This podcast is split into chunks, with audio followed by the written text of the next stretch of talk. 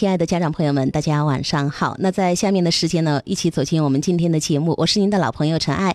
今天还有一位嘉宾，也是大家熟悉喜欢的商雪梅教授商老师。我们再一次请出他，商老师晚上好。陈爱你好，非常高兴哈。我们这周呢，当然还是接着上周的那个案例来聊。对，一位妈妈就咨询到你二年级的小孩哈，跟他出现了一些个状况。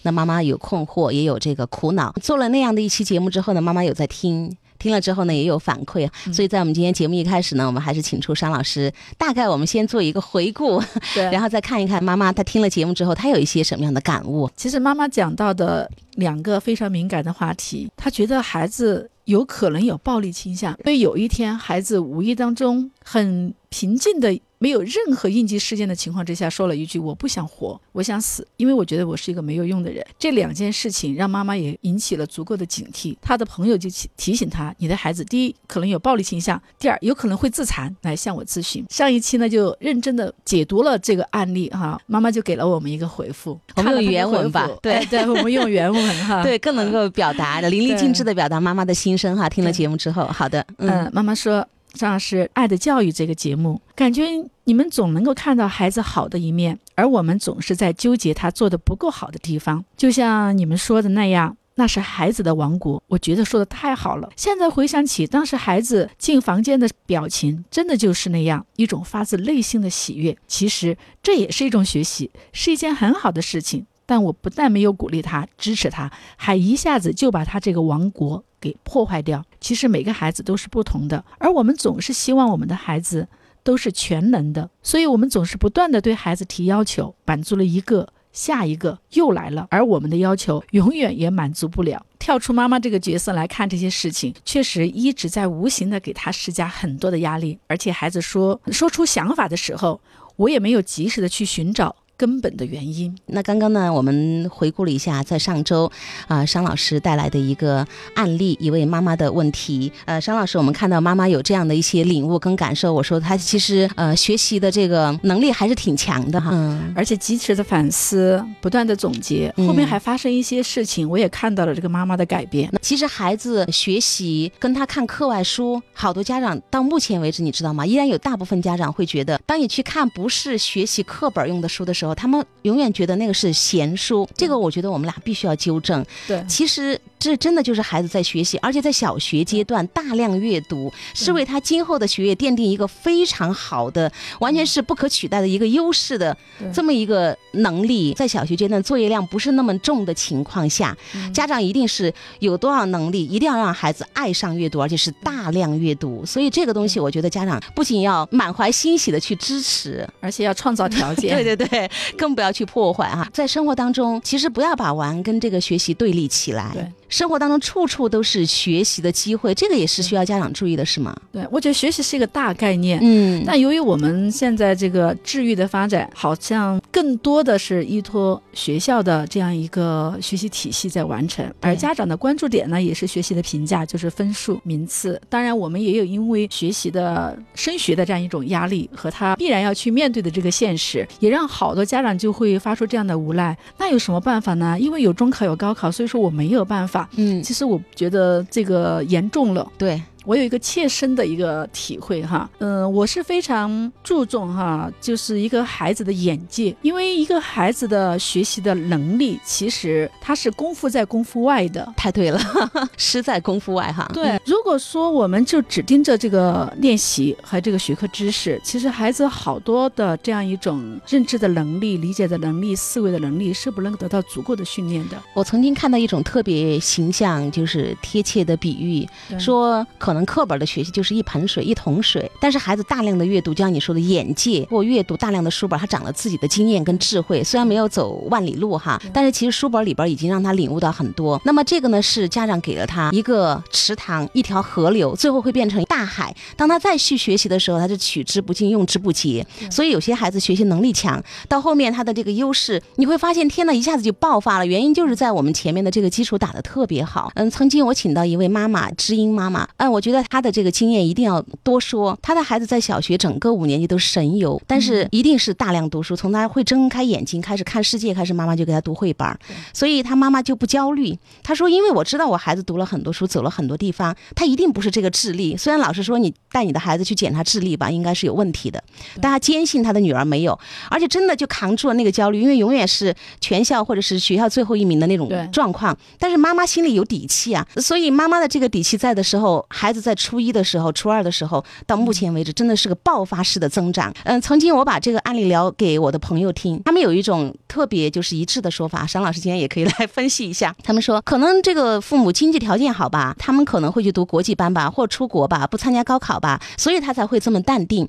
但是我们想一想，很多有钱人，包括你也接触到很多案例，高级知识分子，对不对？教授啊，还有领导什么的，他们的孩子出了问题，学业上他们一样焦虑啊。对，虽然说我有能力，呃，但是孩子不争气啊，所以他们一样会抓。觉得这个核心点要看妈妈对孩子学习的那个能力的肯定和认可。对，其实这里面考的是什么？是考的我们家长的这个家庭教育的素养。素养啊，就是我们认识儿童的能力、解决问题的能力、我们反思的能力、我们学习的能力，然后我们对待孩子的成长过程当中这些所谓的问题。我们的认知的能力，其实刚才您谈到这个话题哈，就是有些家长会说，呃，可能是因为他们经济条件好，或者说他们有什么捷径哈。这地方我想讲的是，这个妈妈其实她是认知到了一个非常重要的一个要点，就是孩子在这个阶段需要发展的多种智能、多种方面的这样一个领域的培养，它不仅仅是用分数。来恒定的。那如果说我们把这个应试的能力、答题的技巧这些作为了最核心的，花了很多的时间去训练，嗯，达到了一百分。其实我们把这些时间就堆积在了这个领域上，那么势必我们有些地方的时间是没有用够的。这个妈妈所做的事情是，我孩子的这种广泛的阅读，他的这种思辨的能力，他的学习的能力，他的阅读的能力、认知的能力是具备的。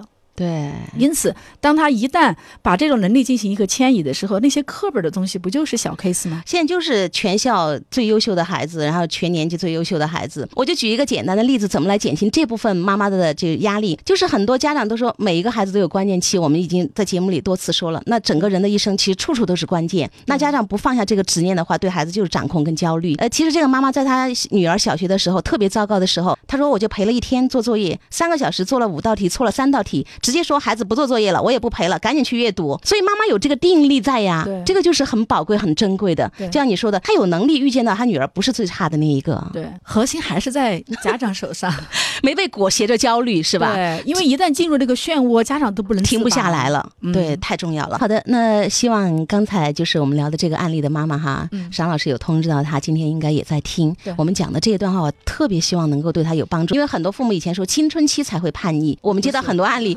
二年级、四年级的孩子已经开始了，开始了。对对，所以妈妈呃跟爸爸两个在教育过程当中哈，及早的开始学习、反思、实践、总结。那这样的话，给孩子的带来的成长空间简直是太棒了。但是如果说一旦缺失，那个真的就是上次我说的“机不可失，失不再来”。今天继续聊这个妈妈，她后来又跟我聊到一个话题，后来发生了一件事情，我能够看出这个妈妈的改变啊。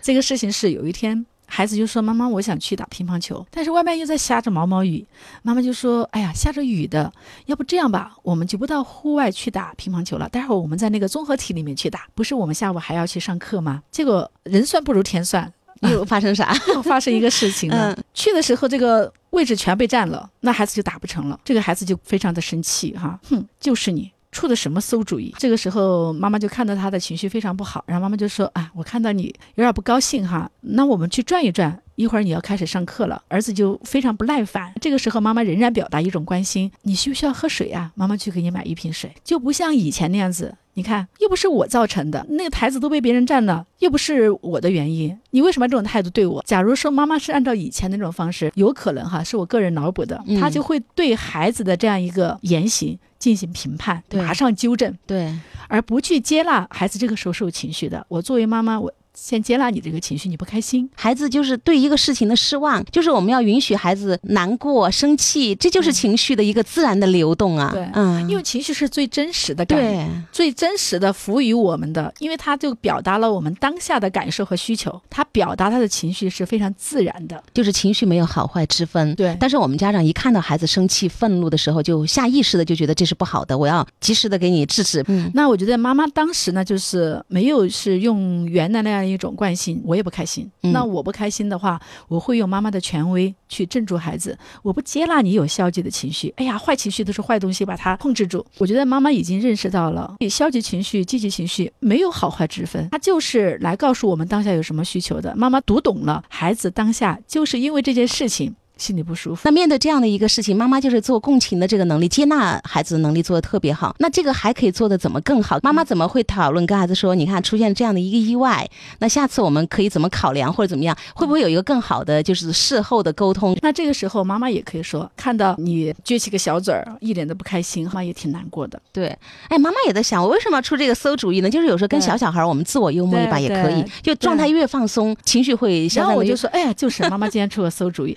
确实妈妈没有预计。到挺好的，问题出现了，妈妈也在说没有安排好，孩子也说，你看你这个主意特别馊哈，你看来了之后，结果桌子全部都没有，就是我们考虑事情始终就是不可能圆满。对，但是怎么我们在这个事件当中去学习、去成长，还可以怎么跟孩子聊？我们可以继续再深入一点点。对，其实我觉得在这个时候哈，妈妈就承认自己，哎呀，今天我确实没有想到呀，要是我有这个嗯叫做诸葛亮，我有诸葛亮那么聪明，上知天文下知地理啊。如果说我有风火轮，我先跑过来看一下，然后。回来再告诉你，咱们还是别来了。嗯，那孩子一定这个时候已经笑起来了。其实这就是一种幽默的化解。孩子这个时候无非就是一种情绪，他觉得我想要表达一下，嗯，他也未见得就是一定要去责备妈妈。所以妈妈在这个时候让孩子觉得，嗯，我跟妈妈是一个频道的。同时，我觉得这也是一个契机哈，就是我我常常会说。教育气息无处不在，对，所谓问题的地方就是教育的所在。对你像这样一个打乒乓球的这样一个事情哈，那就让我们孩子能够看到，呃，生活就是这样一个现实，不可能事事如意，想什么就能得到什么。哎，我觉得你这个点特别好，不是家长经常说让孩子受挫折教育嘛？有些家长就是误解了这个东西，他会刻意的去制造困难，让孩子沮丧难过，他觉得哎，你看越打击他就越坚强。其实我们说越被打击的孩子越自卑，那其实这个也是挫折教育。孩子通过这个事情，他本来一开始是有情绪的。妈妈，你出馊主意，我很讨厌，我很生气。但是妈妈这样幽默一化解，孩子就会知道，面对不完满的事情的时候，我们除了发泄情绪，我们还可以这样乐观积极的去看待一个问题，心态不一样了。我觉得其实今后我们说面向未来的这个世界，未来的这个时代，需要孩子有一个特别坚强的这个心。对。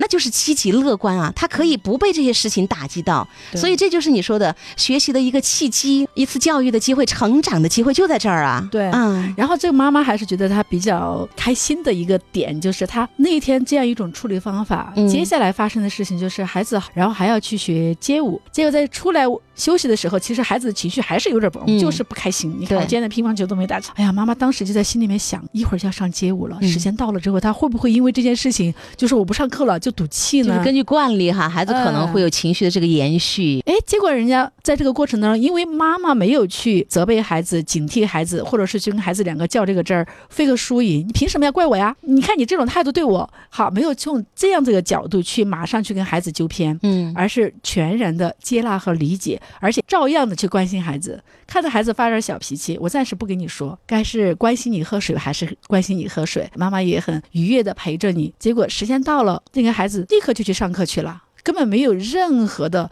说还陷在这个情绪里面的这种状态，完全的释放出来。对，那这样的一个小故事，我们聊了这么多，我觉得特别有典型意义。其实就呈现了我们说的任何的细节都有教育的机会在。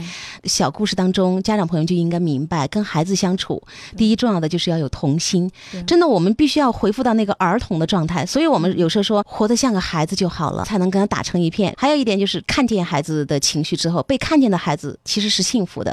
他的那个负能量、负面的情绪来得快，去得也快。对，因为被看见就是被疗愈，这句话我们也说了很多。其实你知道吗？有些重复的话，其实对家长们的学习是很有帮助的。我先生现在经常说：“我知道，我要接纳，我要共情。” 学了很多术语。呃，接下来我们就继续吧，好吗？时间不多。嗯嗯，这个妈妈呢，确实在这个事情当中哈，我们看得到她的成长的点滴。嗯，然后通过上一次的那个节目之后哈，这个妈妈就觉得她随时都是保持一种觉知，嗯，在反思，在内观，不停的调整，对，不停的调整。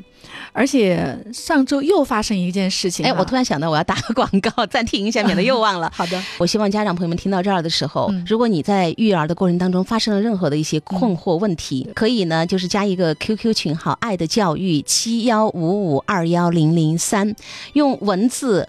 呃，描述下来就是一定要有这样的细节哈，不是说我们孩子学习不好怎么办？就这句话我没办法回答。就是像这个案例的妈妈一样，她有各种小细节呈现，我们才知道你跟孩子之间就出了一些什么问题。那七幺五五二幺零零三用文字的方式，用语音的方式都可以啊，把你的故事描述给我们，我们就会在节目里啊为大家解疑答惑。像初中、高中的想要倾吐在家里边受的那些伤害哈，想要告诉爸爸妈妈，我觉得也可以加进来。对，也是通过文字语音的方式。告诉我，我们也会把你的这份感受传递给所有的爸爸妈妈们，让我们的环境，这个家庭成长环境更好哈。商老师，对，好，接下来不打断你了，继续讲故事。嗯，接下来我再继续讲这个孩子啊。上周又发生一个事情，有一天呢，孩子说：“妈妈，今天我吃完饭之后，我想出去玩。”妈妈说：“好的，那吃完饭你就出去玩吧，反正你的作业也做完了。”那大概他们把一些。事情处理完了之后，时间就已经接近八点钟了。嗯，妈妈在收拾家务的时候，就很随心的、随意的就说了一句话：“哎呦，这个点儿了，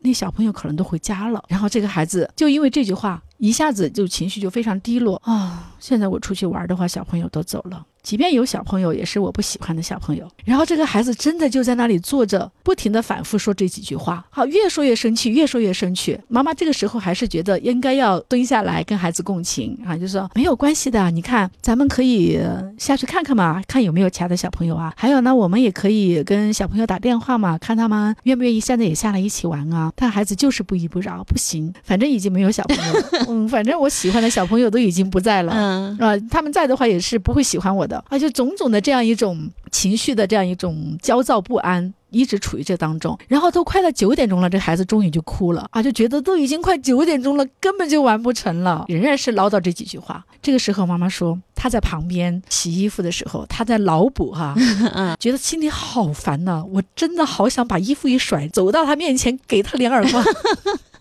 嗯，但是妈妈没有这么去做，嗯，就是她自己在行动之前，她做了一个预演。啊。我觉得这个是处理情绪当中非常重要的一个环节，就是把想做的事情通过想象把它实现，实现一下，然后哎，自己其实看到了这个画面之后，也觉得那不是自己想要的。对，我觉得这个方法大家要学一学。对，曾经我们说情绪来了暂停，给自己数个一二三，我觉得这个都不够。所以商老师，我觉得这个家长也呈现了一个很好的，就是是不是你教他的？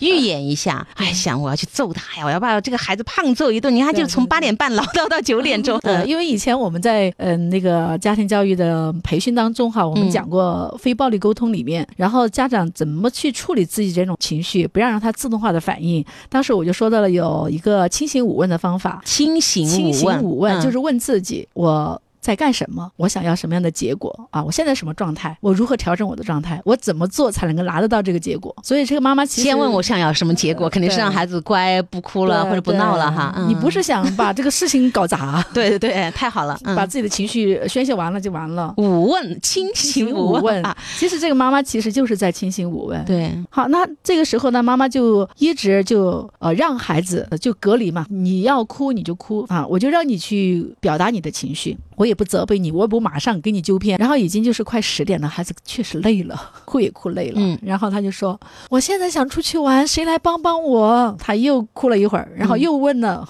我想出去玩，谁来帮帮我？”儿子又说了第三句，好，妈妈就开始去走过去，就非常心平气和、和颜悦色的蹲下来，嗯啊，充满怜爱的看着自己的儿子说：“妈妈现在想来帮帮你，好不好？”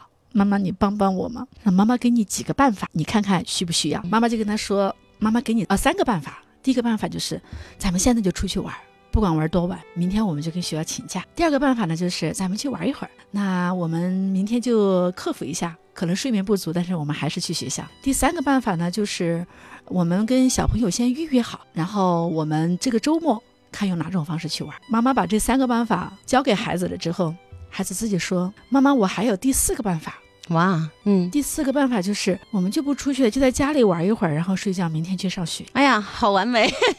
所以给孩子的选择权，你会发现他们的智慧超出我们的这个想象。而且家长最担心的是，如果我让他去玩，他影响第二天学习怎么办？当家长把给他一个放松的状态，说要不咱们明天也起不来，我们就放松，就请假一天不去上学。